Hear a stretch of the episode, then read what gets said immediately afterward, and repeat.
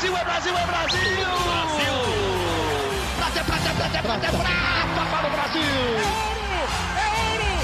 Grite junto! Medalha de ouro para o Brasil nos Jogos Olímpicos! Rumo ao pódio!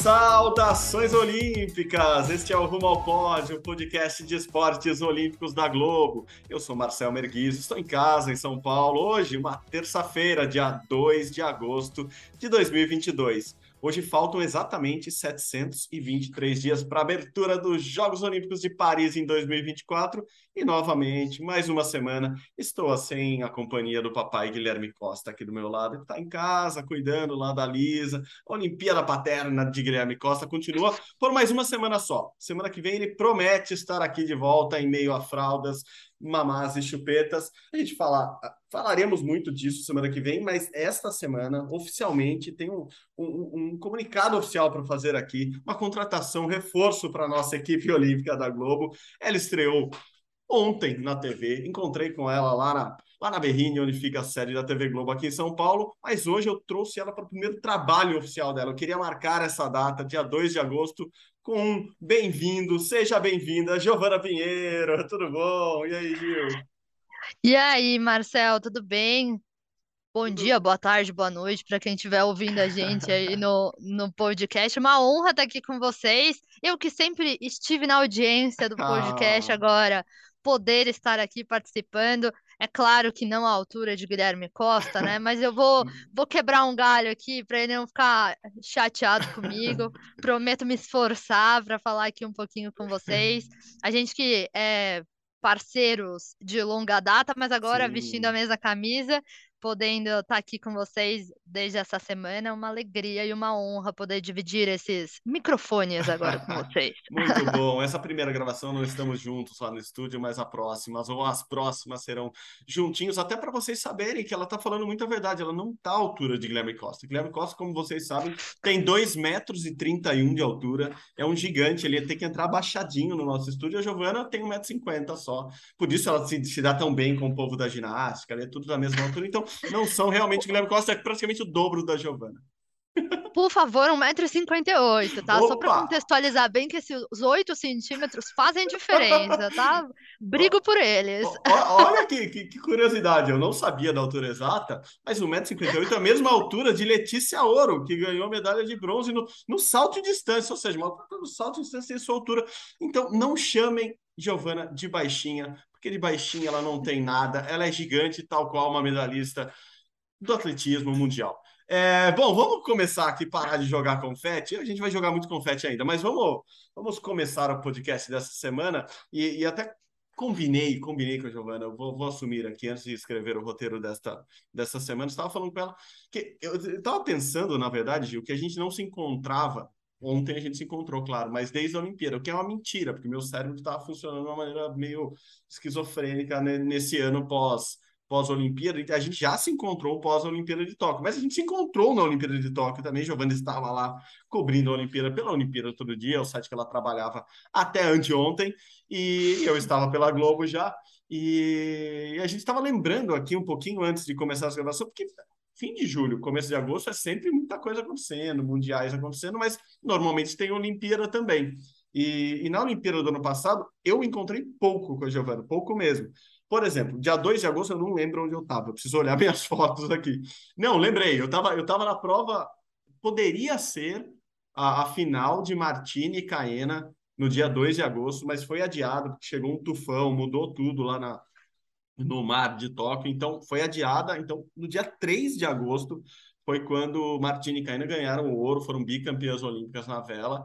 É, mesmo dia que o Pio ganhou o bronze, mesmo dia que o Thiago Braz ganhou o bronze no atletismo, eu não pude estar no Estádio Olímpico nesse dia porque estava um pouquinho longe acompanhando Martini e Caena. E a Giovana, nesses dias anteriores, ali no dia primeiro, você estava com, com alguém especial lá, né, Gil? Exatamente. Eu tive a oportunidade de cobrir as duas medalhas de Rebeca Andrade na ginástica artística. Ah lá. É, Acho que isso que você está falando é uma coisa que, para quem vive a Olimpíada, gosta muito da, da Olimpíada, quando a gente cobre uma Olimpíada, isso que você estava falando é muito verdade, né, Marcelo? Cada escolha é uma renúncia, porque se você está em algum lugar, você não consegue estar no outro. E a gente é sofre muito... com isso, a gente sofre muito, muito com isso. Muito, muito, porque eu lembro que essa é, é, até engraçado, né? Essa medalha da, da Martini e da Caena, eu cheguei a conversar com o João João Fraga, que, enfim, estava com a gente na equipe, eu falei, João, queria muito estar tá nessa medalha. Sim. Ele falou, pode ir. Eu falei, não, mas e agora a ginástica? E aí ficou naquela dúvida, o que, que a gente faz e tudo. Mas, enfim, eu cobri o ciclo todo ali da ginástica, acho que estava muito por dentro de tudo que estava acontecendo, e aí acabei optando corretamente por ficar na, na ginástica. E você sabe que, olhando aqui as lembranças, nesse dia 2, é, faz um ano que a Rebeca deu a coletiva na, na casa do time Brasil, né? Uau. Depois de conquistar as duas medalhas, eu tenho inclusive uma foto com ela segurando as duas medalhas depois é, dessa conquista. Acho que foi um, um, momento assim emocionante. Eu acho que escutar o hino do Brasil, né, numa Olimpíada, com todo o contexto que a gente viveu, né? Foi uma Olimpíada diferente, uma Olimpíada mais tensa, que a gente tinha muitos receios e cuidados, né? uhum. né? Em todo todos os sentidos. Então, fazer essa cobertura da ginástica foi, enfim, espetacular. E cara, eu sempre exaltando também as conquistas femininas, a Rebeca Andrade entrou num hall muito importante, que ela foi a primeira mulher a ter duas medalhas olímpicas numa mesma edição, né, de, de Jogos Olímpicos, que, enfim, as únicas mulheres que faziam parte é, dessa lista tinham conquistado em Olimpíadas diferentes, uhum. vôlei e por aí vai. Então, medalhas individuais, é, a Rebeca foi a primeira. Eu contei isso para ela. Eu uhum. acho que eu fui a primeira pessoa que contou isso para ela que isso é uma coisa que ficou muito marcada assim para mim, né? De chegar mais cedo e essa parte Sim. dos bastidores ela é engraçada, né, Marcel? Porque na primeira medalha tal, a matéria estava certa, tal, fiz lá na hora, né? Aquela correria, a gente sabe como é, escrever Sim. o texto ali, ter que subir rápido. No dia da, da segunda medalha, eu cheguei bem mais cedo, então eu já deixei umas coisinhas preparadas, entendeu? Então eu já estava com essa, com essa ideia de puxar em cima da da segunda medalha, de ser a primeira brasileira a ter duas medalhas em Jogos Olímpicos, e deu certo. Então eu sou pé quente, porque eu não ziquei a segunda medalha, deu tudo certo. É, acho que, enfim, é uma medalha que coroa todas as gerações, né? A gente viu isso recentemente. É, quanto isso foi importante, né? As gerações passadas que fizeram essas medalhas também prosperar e florescer aí como a conquista da, da Rebeca lá nos Jogos Olímpicos. Sim, a gente falou disso no, no episódio aqui, eu com o Gui, sobre essa, essa zica que a gente não costuma é, que nunca quer dar, né? De escrever o texto antes e deixar tudo meio que acertado antes. E ele, ele contou de um texto que ele deixou prontíssimo na, na Olimpíada de Tóquio, no atletismo. Eu, desculpa, agora eu não estou lembrando de quem que era, é, de uma das jamaicanas e da velocidade. E daí ele falou, cara, é, acho que foi o melhor texto que eu escrevi em Tóquio. Tava lindo, tava perfeito. Daí ela foi perdeu a prova. E daí você tem que abandonar aquele texto. Você não, não precisou fazer isso com a Rebeca. A gente, no caso da, da, da Martina e da Caena, a gente foi preparado para medalha no dia anterior, no dia 2 de agosto. Assim, passou o dia lá em. Tava, tava fazendo o que você fez também, olhando as lembranças aqui do, do das fotos. E a gente estava em né, a província de Fuji Fujisawa, em Kanagawa. É ali, não é tão perto de Tóquio, mas é, assim, tem, um, tem um rolezinho, assim, você vai em direção ao Monte Fuji, foi o mais próximo que eu passei do Monte Fuji, aliás. E, e a gente foi preparado para fazer, assim, ó, o dia da, da medalha delas, assim, e daí não tinha regata, não tinha regata, a gente teve que voltar no outro dia, daí em outro horário e tal. E daí a medalha do Thiago Braz, por exemplo, a gente viu da sala de imprensa já à noite lá, uh, terminando as nossas reportagens para a TV e para o site, eu, Guilherme Costa, André Galindo, assim, todo mundo junto na sala de imprensa e vendo o Thiago Braz ganhar aquele bronze também meio que inesperado ali naquele momento, mas é, esses bastidores olímpicos. Um dia a gente vai fazer um podcast de umas seis horas só com esses bastidores aqui, viu? E vocês, vocês pegaram, tipo, uma chuva mais forte para voltar? Porque eu lembro que o João, que estava nessa, nessa cobertura, ele quase não conseguiu chegar em casa, assim. Foi, foi bem, bem é, difícil, não, assim. Não, a gente ficou lá um tempo e, e o tal do tornado, que pô, desde o começo da Olimpíada estavam falando que ia chegar, chegar, na verdade chegou uma chuva forte. E mas daí não, não tinha condições de ter a regata da, ainda mais a regata de medalha, né? Assim, mudava muito ali o, o clima para elas e putz, assim, no final, acho que foi uma baita só é difícil falar de sorte nesse nível de competência que Martini ainda tem, mas foi, foi, foi algo muito positivo para elas, porque no outro dia mudou tudo, mudou maré, mudou não sei o que lá, e daí aquela tradicional saidinha delas pela direita ali, que deixam todo mundo para um lado da, da raia e elas saem, conseguem virar uma, uma regata, é um resultado que não era positivo até então para elas no, no, no, ouro. Então, talvez essa pequena mudança de um dia para outro tenha, tenha feito muita diferença na medalha da, da Martini e da Caena naquele dia, mas como você disse, como a gente está falando aqui, tem muito bastidor legal de, de Olimpíada que a gente pode contar. A cidadezinha lá é muito legal. É, foi, foi, foi, um, foi um lugar legal de, de conhecer assim no, no Japão, né? Para quem estava trancado em Tóquio ali por causa de todas as restrições e dentro de hotel e comendo rapidinho ali onde dava na hora que dava por causa da Covid.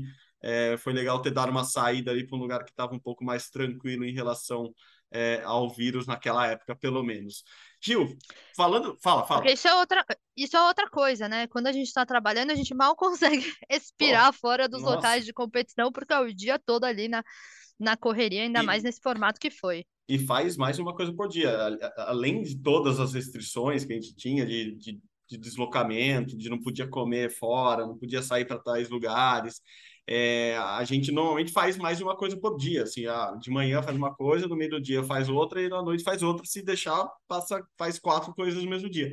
E, e esse dia, como a vela era um pouco longe, tinha uma viagem, a gente meio que se concentrava só na vela, então foi, foram dois dias mais não tranquilos, porque dia de ouro nunca é tranquilo, então, assim, é reportagem para tudo quanto é lado, mas é, foram dois dias que deu, deu esse, esse ar, assim, tipo, passar pelo Monte Fuji, ver, ver a estrada e ver o mar, e foi, foi diferente, foi legal, é, e, e, é sempre bom lembrar. E eu, eu ia falar que a gente está falando de um ano pra, que passou, né? Assim, parece que foi ontem, ou parece que já foi muito tempo, nem sei. Às vezes eu tenho essas duas sensações, mas também só faltam dois anos para a próxima Olimpíada. Semana passada teve o evento do COB, é, aqui em São Paulo, teve evento lá em Paris também com, com, anúncios, né? Nada, nada grandioso, mas, por exemplo, já saiu o calendário olímpico, então se você quiser é, consultar lá, vai no site do, do, do, do oficial, né, do, do Olympics ou no Paris 24, você já consegue mais informações sobre dia, horário, que provas, etc. Tem tudo muito atualizado desde a semana passada. O Kobe fez alguns anúncios aqui e eu queria comentar, acho que os três principais com você, Gil, é, que eu acho que são coisas importantes para a gente pensar, já que agora só faltam dois anos, né? o que seria o meio de um ciclo, virou nessa nesse ciclo mais curto, virou que é uma reta final já, assim, já tem mundial, já tem gente classificada, então acho que três pontos principais que, que o Comitê Olímpico do Brasil deixou claro lá para a gente é, que eles querem levar mais atletas do que eles levaram em Tóquio. Oficialmente em Tóquio foram 302. É, tinham aqueles reservas, né? algo que não vai acontecer em Paris, porque tinha é, lá, é meio que, sabe essas cinco substituições que tem no futebol, assim, mudança da pandemia? Então, eles deixaram levar os reservas a mais, então o Brasil acabou com 317 atletas, e, e, conquistou 21 medalhas. O Kobe, ali nos bastidores, na boca pequena ali, fala que dá para bater esse número de 317, dá para bater o número de 21 medalhas. E, e o, a boa notícia para quem não vai conseguir viajar para Paris, seja por grana, seja porque o trabalho não libera, seja por, enfim, por qualquer motivo, é, é que agora, sem pandemia, ou com a pandemia muito mais enfraquecida, e a gente espera que daqui a dois anos, sem pandemia mesmo, é, vai ter as fanfests de novo. Assim, vai ter Casa Brasil lá em Paris, vai ter Casa Brasil aqui no Brasil. Eles não anunciaram ainda a cidade. É, eu chutaria algo entre Rio e São Paulo ou nas duas, mas eles estão guardando essa novidade aí para agosto, setembro mesmo, o anúncio. Então, acho que vai. A gente está falando muito de restrição, acho que vai ser uma Olimpíada totalmente diferente. É, muito mais para cima, muito mais festiva de Paris tanto lá em Paris quanto aqui no Brasil. E se tudo der certo, o Brasil conseguir levar mais atletas, conquistar mais medalhas ainda, tudo para comemorar, né, Giovana?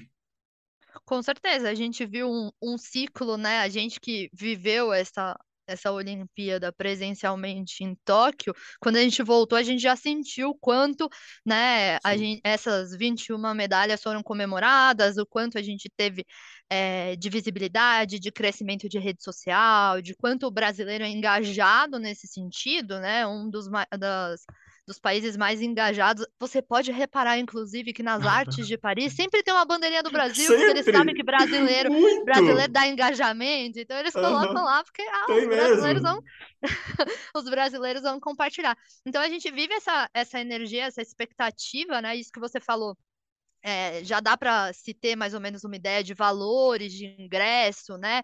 Que Uhum. a gente sabe que por conta da moeda também são, são valores até mais, Caro. mais caros, mas que ao mesmo tempo já está na hora da galera se preparar para quem quer viver essa, essa Olimpíada presencialmente e, claro, já pensar em poder, de repente, viver essa FanFest. Ainda não se sabe como será, Uhum. né? Acho que, enfim, tava, tava vendo também sobre isso, mas é, é muito legal só a ideia de poder reunir para assistir a, a Olimpíada. Acho que já traz uma energia de torcedor diferente, Total, de total. poder, se eu não puder viajar, pelo menos vou co- poder combinar com os meus amigos, ter um rolê.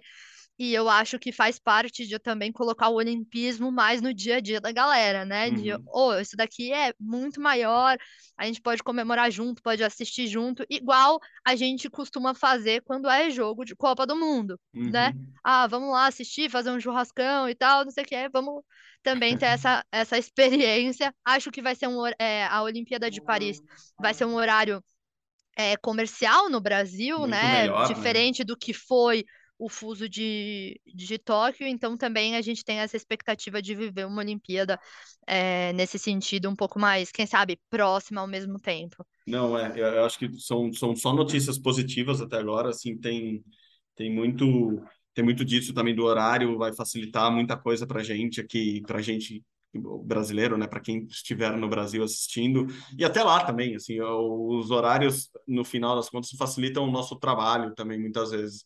E você falou um negócio muito legal e que, pô, tem que, a NASA tem que estudar. O brasileiro em rede social é absurdo, né? Você que trabalhou muito e é muito próxima disso, Gil, é, assim, a gente vê claramente, você falou das artes lá, quando Paris anunciou que a abertura ia ser no Rio Sena, primeiro barquinho que aparece, bandeira brasileira. Agora anunciou no, no anúncio dos dois anos também, ah, a festa, como vai ser? Você vai olhar lá as bandeirinhas, tem bandeira brasileira em primeiro plano. Assim, eles, eles, eles batem muito nessa tecla. O Kobe até falou disso, o Gustavo Herbeta, que é o novo diretor de marketing da, da, da entidade, falou né, do, do, do, do Comitê Olímpico do Brasil ser o segundo no mundo em engajamento, né, em seguidores e, e engajamento mesmo, não é só ter um monte de seguidor, não, é as pessoas é, comentam e retweetam ou republicam, enfim. Um exemplo, por exemplo, do exemplo que a World Athletics deu de exemplo para a gente, é, fez com o Pio, o Alisson dos Santos no Mundial agora de Eugene, né, no, no, nos Estados Unidos, quando usou o Pio antes da, da final, na, nas postagens, daí, obviamente, quando ele ganhou, bombou com, com meme, com... Enfim, os brasileiros entendem esse negócio de meme, né, gente? A gente, a gente tem tradição na criação de meme, né? Acho que quando a gente fala de internet, o brasileiro ele é muito, muito reconhecido. E quem não viu a imagem do Cristo Redentor com o rosto do Pio ali, né? Acho que eles acertaram muito. Eles conseguiram engajar a torcida brasileira e a gente vê, a gente sabe que a bandeira do Brasil por si só, a, a gente sempre fala, né? Em evento esportivo, tem suas coisas boas, suas coisas ruins, mas no mais, a gente é reconhecido pelo carisma, por ser engajado, por falar, ter essa energia e tudo mais. Então é, é, sempre muito positivo a gente ver que a gente mexe muito com engajamento, prova disso é Tóquio, né? Os resultados que o time Brasil trouxe em termos de redes sociais, mas eu acho que vem muito do brasileiro, né? A gente viu muitas páginas de meme bombando ali, e acho que vem muito dessa energia brasileira de engajar, e eu acho que Paris se aproveitou disso e já colocou ali umas bandeirinhas em alguns lugares, porque a bandeirinha brasileira sempre chama. É verdade, não, é verdade mesmo. E a gente sabe que a gente é bem tratado no exterior, muitas vezes só por ser apresentado como brasileiro e tal. É, ninguém fala português no mundo, né? Se é muita pouca gente fala muito pouca gente fala português no mundo, e mesmo assim sempre rola um obrigado, eles sempre sabem alguma coisa ali de, de português para falar com a gente. E, e, é real, é real. O engajamento do, do, dos brasileiros é muito grande na, nas redes sociais. É, o COB fala isso, né? O Comitê Olímpico do Brasil fala que o time Brasil tem o, o segundo o segundo maior engajamento do mundo entre os comitês olímpicos ali, em seguidores, em postagens, em comentários. Então, na métrica deles ali, o Brasil está muito bem mesmo. é, é legal ver isso, é legal, é legal ver isso e, e claro, quando vem com resultado positivo, o caso do Alisson é melhor ainda, não é não é o meme pelo meme, pela brincadeira, mas porque o resultado esportivo também está dando certo. Falando em resultado esportivo dando certo, a gente já tinha comentado rapidamente semana passada aqui no podcast, a seleção brasileira feminina de futebol foi a primeira equipe do país a garantir vaga nos Jogos Olímpicos de Paris. É, então já pode botar na conta lá 18 atletas no, desses 300 e lá vai tantos que o Kobe quer levar para Paris, já tem lá as primeiras 18, se é que forem 18, mas são 18 que vão manter para para a Olimpíada de Paris, mas já tem as 18 primeiras lá, porque o Brasil tinha sido finalista da Copa América de futebol feminino, e agora, com a vitória, também é campeã. Então, o Brasil venceu a Colômbia no final de semana por 1 a 0. A vitória, a, a, a grande meta, claro, era classificar, mas é sempre muito melhor classificar com o título, né, Gi? Com certeza, a gente fala que é uma lição de casa, digamos assim, né? Fez a lição de casa porque esperava-se do Brasil a classificação, mas eu acho que o esporte tem disso, né? Tem que sempre ficar em alerta, porque é, é, é como dizem, não tem mais bobo no futebol, já diria o ditado. Então, é, eu acho que todo mundo estuda, se capacita para encontrar ali, uhum. né, o, os adversários que vai, vai enfrentar, e eu acho que esse resultado dá muita consistência para o trabalho que tem sido feito com o futebol feminino. Acho que títulos, né, como a gente viu o Brasil ganhando, além da classificação da vaga, também aproxima, né, mostra para o para o brasileiro que já está mais em contato com o futebol feminino, quanto a gente está é, bem no cenário. Acho muito importante para o desenvolvimento da modalidade, para quanto isso é, é, simbólico, né? A gente precisa ter o futebol feminino na Olimpíada, do, o Brasil sempre. Então, acho que é uma construção de resultado muito importante para o ciclo e a gente que cobre Olimpíada e fala de olimpismo, não tem como não falar que a gente já começa a ficar naquela contagem regressiva e aquela frio na barriga, porque a lista realmente está open, né? Tá aberta, estamos on e agora começa a contagem para tentar bater o que foi a última delegação também com consistência. A gente que vive pensando em pautas né, diariamente, conhecendo atletas e, e, conversando com eles, já fica assim, nossa, será que a Bia Zanerato tem alguma coisa ligada a Paris? será que a Debinha jogou na França? Já começa a associar as coisas, quais delas jogaram já no PSG? É, quais delas já... A gente é maluco, né? A gente vive isso e gosta disso, então fica pensando toda hora, quando sai uma lista dessa, claro que não tem ninguém convocado ainda dois anos antes, mas a gente já começa a pensar qual, quantas Olimpíadas a Marta vai completar mesmo, né? Se fosse a formiga já era outro recorde, né? Mas agora não tem mais formiga, pelo menos. Aliás, a primeira Olimpíada do Brasil sem a formiga. Aí é a pauta já. Já temos a primeira notícia dessa geração. É a primeira, vai ser a primeira Olimpíada do futebol feminino brasileiro sem a formiga lá em campo. Quem sabe? E a, Na comissão? E a Quem sabe? É, não, e a Formiga já adotando outros, outros, outros formatos também, né? Esteve nas transmissões, foi liberada da final para ir para lá entregar o, o, o, caneco e tudo. Então, quem sabe também repente, não teremos de, Formiga, de repente, com, a formiga com a gente aqui na Globo. Hã? Não Hã? é? A gente já gastou muito dinheiro esse ano contratando a Giovana, mas de repente pro ano que vem, Copa do Mundo Feminina, depois Olimpíada, ainda sobra uma graninha aí para contratar a Formiga. Então vamos para quem sabe.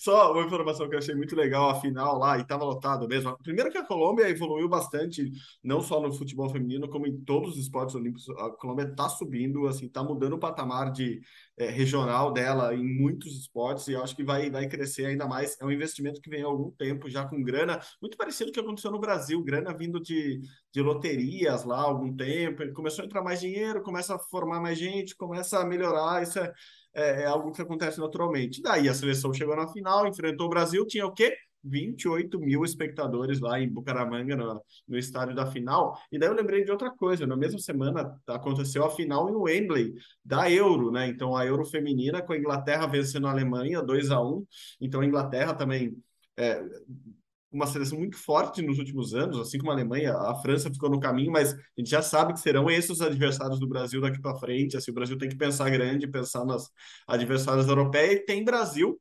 Inglaterra no começo do ano que vem, num, num, num evento ali criado entre as duas confederações, a Comebol e, a, e o pessoal da UEFA, para tirar um título ali, tipo, um, a finalíssima, o campeão dos campeões ali entre é, América e América do Sul, no caso, e Europa. Então, muito legal esse evento, muito legal que o, o futebol para as mulheres também cresça em audiência, em, em, em, competições, e a gente, claro, vai sempre dar muito valor aqui, como sempre deu, aliás. Mudando de esporte rapidinho para outro esporte que o Brasil ainda não tem medalha olímpica, ao contrário do futebol, mas que vem ali beliscando toda hora, tá rolando o Mundial, tá rolando não, rolou o Mundial de canoagem slalom, vai rolar agora de canoagem velocidade, e no de, Mundial de slalom, o Brasil bateu na trave, bateu ali no, no obstáculo da, da descida com a Ana Sátila, ficou na quarta colocação no slalom extremo, que é aquela corridinha, né? Não é a, a, a canoa quando você desce e faz o seu melhor tempo ganha, mas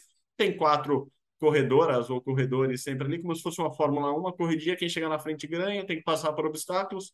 Eu acho que isso vai ganhar muita audiência, vai ter muita gente adorando isso. Eu faria se eu soubesse caiaque extremo, porque deve ser muito legal. Vai lá, vai lá.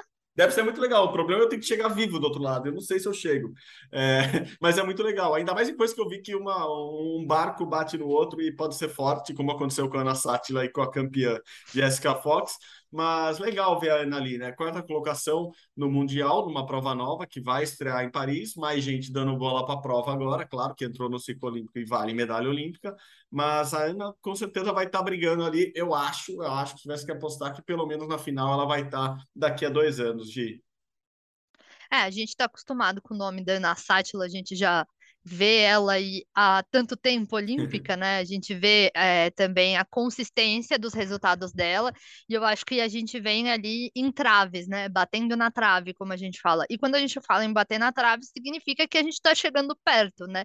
Eu sempre falo que no esporte é triste, mas a gente tem que perder muito para ganhar. Então eu acho que faz parte também é, de entender, lapidar trabalhar nos erros, né? A gente sabe, como você falou, que a prova, a partir do momento que se torna olímpica, tem mais visibilidade, mais olhar, mais pessoas competindo, né? Mais pessoas dando importância para aquela prova. O Brasil, no extremo, é muito bom, tanto com a Sátila no feminino, quanto com o Pepe Gonçalves no masculino. O Pepe estava aí se recuperando de Covid, não estava no seu 100%, explicou nas redes sociais dele como ele estava se sentindo, enfim, chateado também. Então, acho que faz parte de um processo, acho que a gente está tá caminhando e a gente está falando de dois anos para Paris, né? Então, a gente tem tempo também de lapidar todas essas, todas essas, engolir esse resultado, entender como é foi e, e, e, basicamente trabalhar para que na Olimpíada eles cheguem aí é, preparados, porque, enfim, a gente quer uma medalha nessa modalidade, né?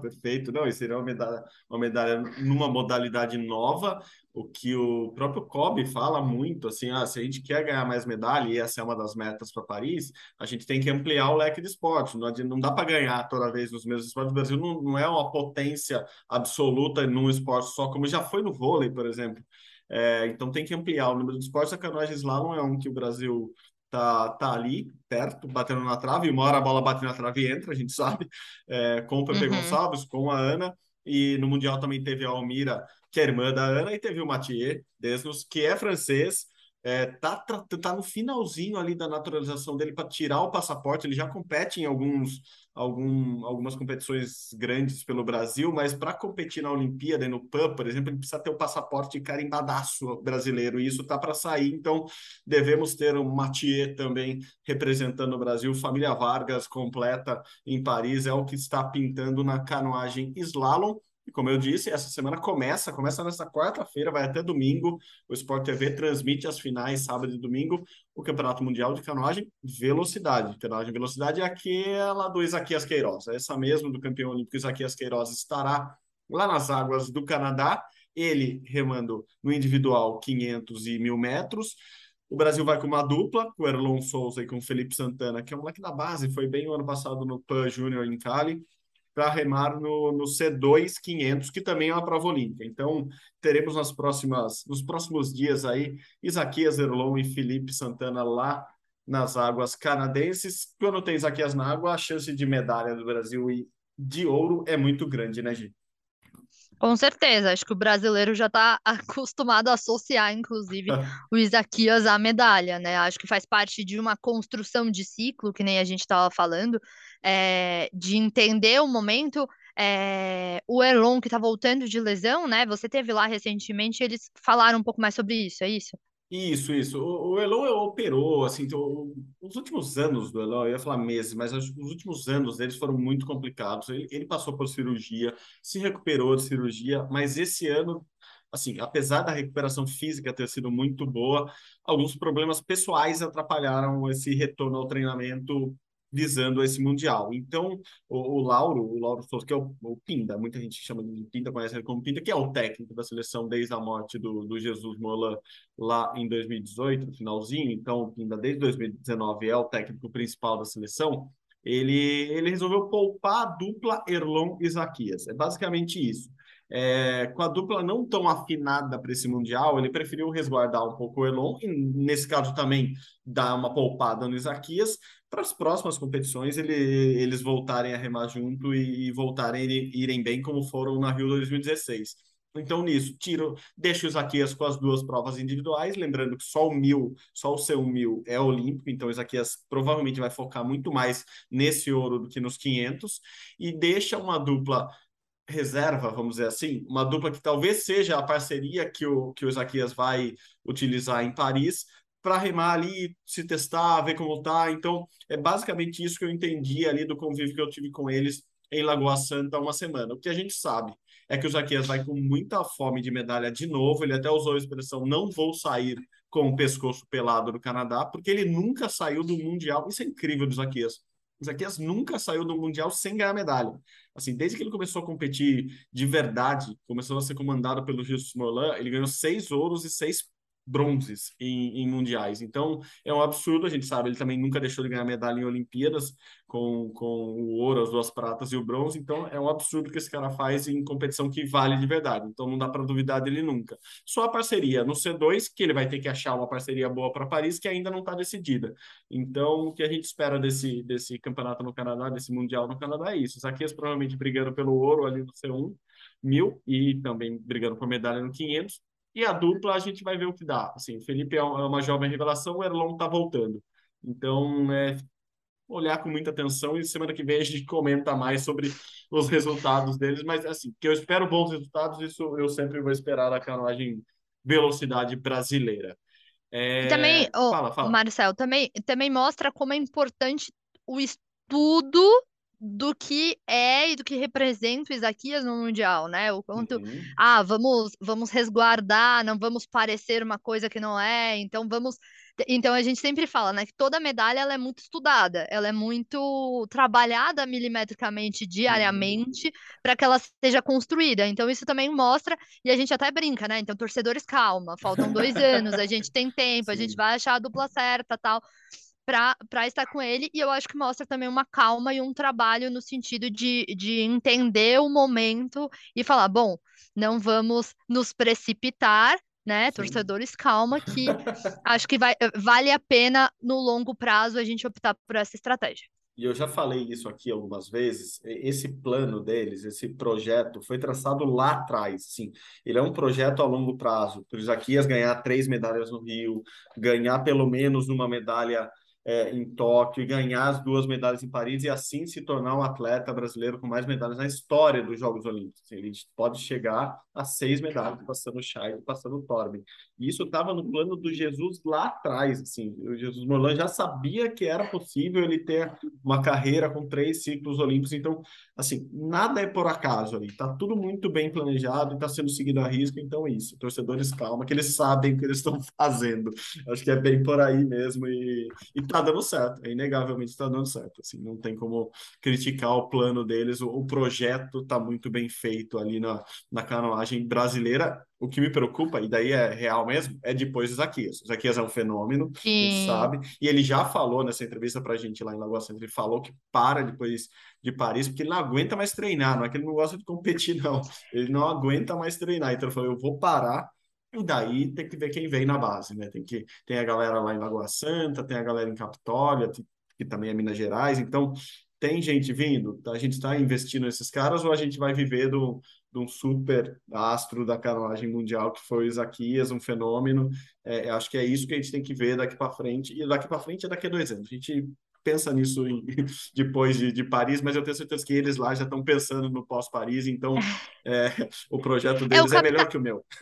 É, não, e é o que a gente sempre fala, né? De aproveitar os grandes ídolos que a gente tem para fazer o esporte prosperar, Perfeito. né? Então, o que vem pós Isaquias? Tomara que uhum. venham, e, e com o tamanho continental que a gente tem no Brasil, é, a gente espera que os grandes ídolos potencializem a base, Sim, né? Então, exato. enfim, acho que a gente acaba ficando mais no alto rendimento e tudo uhum. mais, e, e, sofrendo quando vem perto da aposentadoria, que a gente já exato. fica, mas já, você não quer ficar só mais um pouquinho, não, é. aqui, é só mais um ciclinho, porque a gente não treina todo dia, né? Não, é. Mas Mas acho que faz parte do processo e a gente espera que a confederação também esteja de olho Não, nisso. Também esperamos, esperamos e torcemos para isso sim. Gia, eu queria que você comentasse agora de um esporte que vai estrear. A gente falou do caiaque extremo, é uma modalidade dentro da, da canoagem slalom que estreia em Paris, mas tem um esporte que estreia em Paris e você estreou numa competição de break nesse final de semana Calma, gente, ela não competiu, ela foi assistir. Teve um campeonato gigante em São Paulo aqui que classifica para um campeonato mundial é, patrocinado pela, pela Red Bull. O campeonato chama Red Bull BC One e, e é assim, no meio do breaking é a principal competição, tanto no Brasil quanto no exterior. A gente tenta separar que vão começar a acontecer campeonatos mundiais de breaking que não são dessa mesma patrocinadora, são de uma outra entidade. É, aqui no Brasil, a própria confederação que toma conta promete um campeonato para ver quem vai ser a seleção brasileira, ver quem vai classificar. Mas, por enquanto, a gente tem como base esse campeonato, que ocorreu no último domingo em São Paulo. É, a campeã no feminino foi a Bigel Maia, o campeão no masculino foi o B-Boy Leone. Esse cara é o o primeiro b-boy brasileiro a conquistar uma etapa, uma medalha numa etapa internacional. Recentemente ele foi medalhista de bronze na Colômbia, então o Leone já é um cara que a gente está começando a prestar atenção, tá vendo que tem, tem um cara ali bom. A Maia ganhou pela primeira vez esse campeonato brasileiro, mas mais do que esportivamente, Gi, eu queria que você comentasse algo que eu acho que foi o meu sentimento no ano passado, quando eu vi pela primeira vez uma competição presencialmente é... o breaking vai pegar, né? Vai ser um esporte olímpico que a galera vai gostar, não vai? Não, com certeza, a energia, eu acho que a cultura, eu acho que é um, é um, é um misto de muitas coisas importantes, assim. Uhum. Quando a gente fala de esporte, a gente fala de sociedade, né? A gente fala que o esporte é um reflexo da sociedade. Então, eu acho que tem uma cena, né? Um movimento cultural muito importante. Quando você vê, e aí você consegue observar as batalhas e como os b-boys e as big girls se, é, se comportam, é muito interessante, né? Então, você imagina, assim, é, como vai ser numa competição Brasil-Argentina, Brasil Uhum. contra os outros países, o quanto eles se apoiam também, eles, é, eles fazem ali aquelas, é, que eu tava até brincando, né? Eles, eles têm aquela marra, né? Aham, Aquela, enfim, um provocando o outro, mas o quanto, o quanto a galera compra, o quanto é Aham. legal, né? O quanto, enfim, qual que é o sobrenome do Leone mesmo? Ah, boa pergunta. Agora você me pegou. Eu Pinheiro! Ah, Pinheiro, a não, você gente tá é brincando. primo! Ah, meu Deus, eu Eu, não eu- lembrava. recentemente eu conversei, eu recentemente eu conversei com ele e eu brinquei, eu falei, em alguma, alguma parte da árvore genealógica a gente é primo. A Então árvore, eu? O fiquei brincando. a árvore genealógica, Pinheiro. Não, não era um trocadilho, foi, foi, foi boa essa.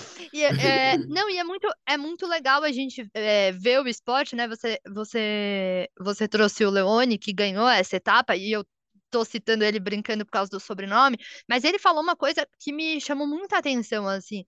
Cara, se você quer gostar do breaking, pega e dá uma estudada antes de assistir, Uhum, né? sim, Entende da onde veio, por que veio. e Isso realmente faz toda a faz diferença. diferença, né? De você ver os aspectos artísticos da modalidade, o quanto a musicalidade é importante, né? E ali você, você claro, vai, vai descobrindo a parte Uhum, do, do esporte, né? Das sim, regras e tudo mais. Claro que tem uma parte subjetiva, mas como tem em todos em os todo espo- esporte. um, um, montes Hum, de Mais esportes, da né? metade dos esportes Mais da metade que, que tem uma parte subjetiva, mas que eles já estão muito acostumados, né, a, Aham. a se avaliar e tudo mais. Acho que é um, um movimento cultural muito forte dentro do esporte e eu tenho certeza que vai ser é muito da hora na Olimpíada. Não, concordo, concordo. E acho que te- ele, ele tem elementos de muitos esportes ali. A gente fala da. Tem um pouco de ginástica, tem um pouco de ginástica rítmica, tem a música. Essa vibe deles ali é total a vibe do skate. E a gente viu como o skate pegou pra caramba na Olimpíada, assim, o que o skate é hoje. Então, eu acho que ele, ele, traz essa juventude que o COI quer, que todo mundo quer, que a gente quer que tenha nos esportes olímpicos. Então, acho que tem muito elemento positivo ali que vai tornar o breaking um esporte assim que vai fazer sucesso, a galera vai parar. Primeiro pela curiosidade, acho que não tem como tirar isso. A galera vai ser curiosa e vai querer ver, tipo, o que que é isso, como que compete, e depois vai achar bonito, e depois vai achar legal e falar, pô, eu tava errado quando eu pensei que isso aqui não era esporte, não tinha que estar na Olimpíada. Não sei se vai ficar para as próximas Olimpíadas, vai ficar para sempre, mas eu acho que vai fazer sucesso de cara, assim, vai, vai conquistar um público, um público diferente já logo de início. E eu acho também, Marcelo, que isso que você trouxe é perfeito. Eu, eu sinto que é muito essa energia do skate. Existe uma desconfiança no ar, uma Uhum, desconfiança do tipo, será? quase como um, o olimpismo, ele carrega em si muita, muita regra, muita responsabilidade, muitos protocolos que sim. a gente tem visto que a galera do breaking, ela tá entrando também. Quando veio o skate, a gente passou pe- pelo mesmo movimento, dadas as devidas proporções, cada esporte com Uhum, a sua peculiaridade, não tô comparando modalidade, mas falando um pouco dessa dessa questão e a gente viu bombar, né? Então a gente vê a galera do breaking, por exemplo, trabalhando muito mais um aspecto físico da modalidade, que até então não era uma coisa muito trabalhada. Tendo algumas responsabilidades, uhum, tendo uma equipe multidisciplinar, trazendo para eles um aspecto da, do, do psicólogo, o preparador físico, o fisiologista, enfim, uhum. todas essas coisas que o esporte de alto rendimento, né, uhum. ele traz, e eu acho que eles também estão aprendendo. É novo para eles, né? Um novo Total. cronograma, muita coisa. E eu acho que toda mudança ela traz mesmo um pouco de desconfiança, um frio na barriga. Será que isso vai dar certo? Mas eu acho que o olimpismo precisa do breaking e pro breaking também vai ser muito legal ter o olimpismo por perto. Sim. É, eles estão se. Eu acho que é isso, eles estão se entendendo com o esporte competitivo, É exatamente como isso. aconteceu com o skate. Quando eles falam, a gente pegava, eu ouvia skatistas mais velhos e falava assim: ah, mas isso aqui é, é meu estilo de vida, não, não é competição, eu não sei como vai ser numa competição. Hoje em dia, você vê qualquer competição do skate, você- é, é natural, você já entende, porque você passa a entender as regras e começa a entender basicamente que aquilo pode ser competitivo e que não é mal nenhum, assim. É, é, é quase que como, tentando usar um paralelo muito absurdo, mas o carnaval de antigamente, que ah, vai ter desfile, a gente vai dar nota, alguém vai ganhar, e eu imagino que há 50 anos alguém falava assim, vocês são malucos, isso aqui é diversão, não pode ter julgamento.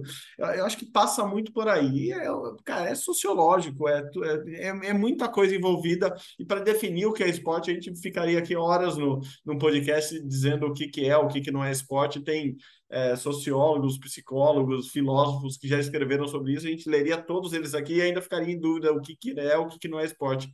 Mas eu acho que no caráter entretenimento, o breaking vai chegar e vai, vai dominar assim com, com muita tranquilidade e, e o Brasil tem que ficar esperto nisso. O Brasil, tá, pelo que eu ouvi do, do, dos atletas ali, dos b-boy, b-boys e b-girls, é, o Brasil ainda não se atentou que tem uma Olimpíada daqui dois anos. Precisa estruturar bem essa seleção, precisa definir campeonatos, precisa fazer algumas coisas. Então, que sirva de alerta, a gente comece a acelerar esse passo, porque é quase que o tema de hoje do podcast, né? É assim, ó, pô, faz um ano que acabou a Olimpíada, mas ó, daqui a pouco já tem outro de novo, e faltam só dois anos, dependendo da sua perspectiva, ou faltam ainda dois anos, dependendo de como você olhar o assunto. Para mim, faltam É, só dois anos. Exato, né? Eu acho que é uma corrida contra o tempo, e você falou do aspecto cultural, que é muito importante, e do aspecto competitivo, para quem está acompanhando, também é muito bom, né? Muito dinâmico, muito rápido, muito, é, muito plástico, digamos assim, Sim, né? é De muito ver, legal. bonito e tal. Então, acho que, enfim, tem tudo para para dar certo e. Temos que correr, porque daqui dois anos queremos. é, e, e, e é isso, né? O aspecto de competição. É, e de vaga olímpica ainda está muito, Uhum, né? to- Ah, é aberto. PAN, mas quem vai para o PAN? Como é a seleção? Hoje a gente tem uma seleção de 16 B-boys e 16 B-girls, enfim.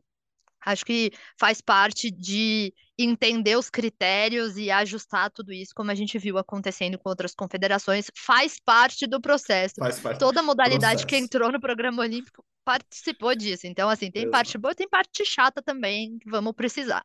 Processo, processo, processo. Eles repetem isso, a gente vai repetir aqui também, processo. Tudo faz parte desse processo. Você lembrou uma coisa muito legal. É, Jogos Pan-Americanos de Santiago, ano que vem, em outubro, vai ter breaking já, então o Brasil precisa saber como vai classificar. O breaking já classifica para a Olimpíada, o breaking em Santiago já classifica para as Olimpíadas de Paris. Vai ser a estreia do skate, por exemplo, também no, no, no PAN. Isso é bizarro, porque era para ter tido skate no PAN passado, mas Lima rolou uma confusão ali, não rolou.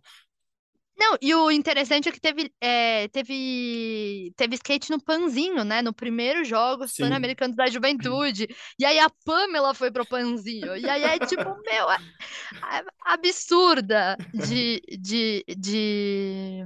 em termos esportivos, né? Então Sim, foi muito sim. legal.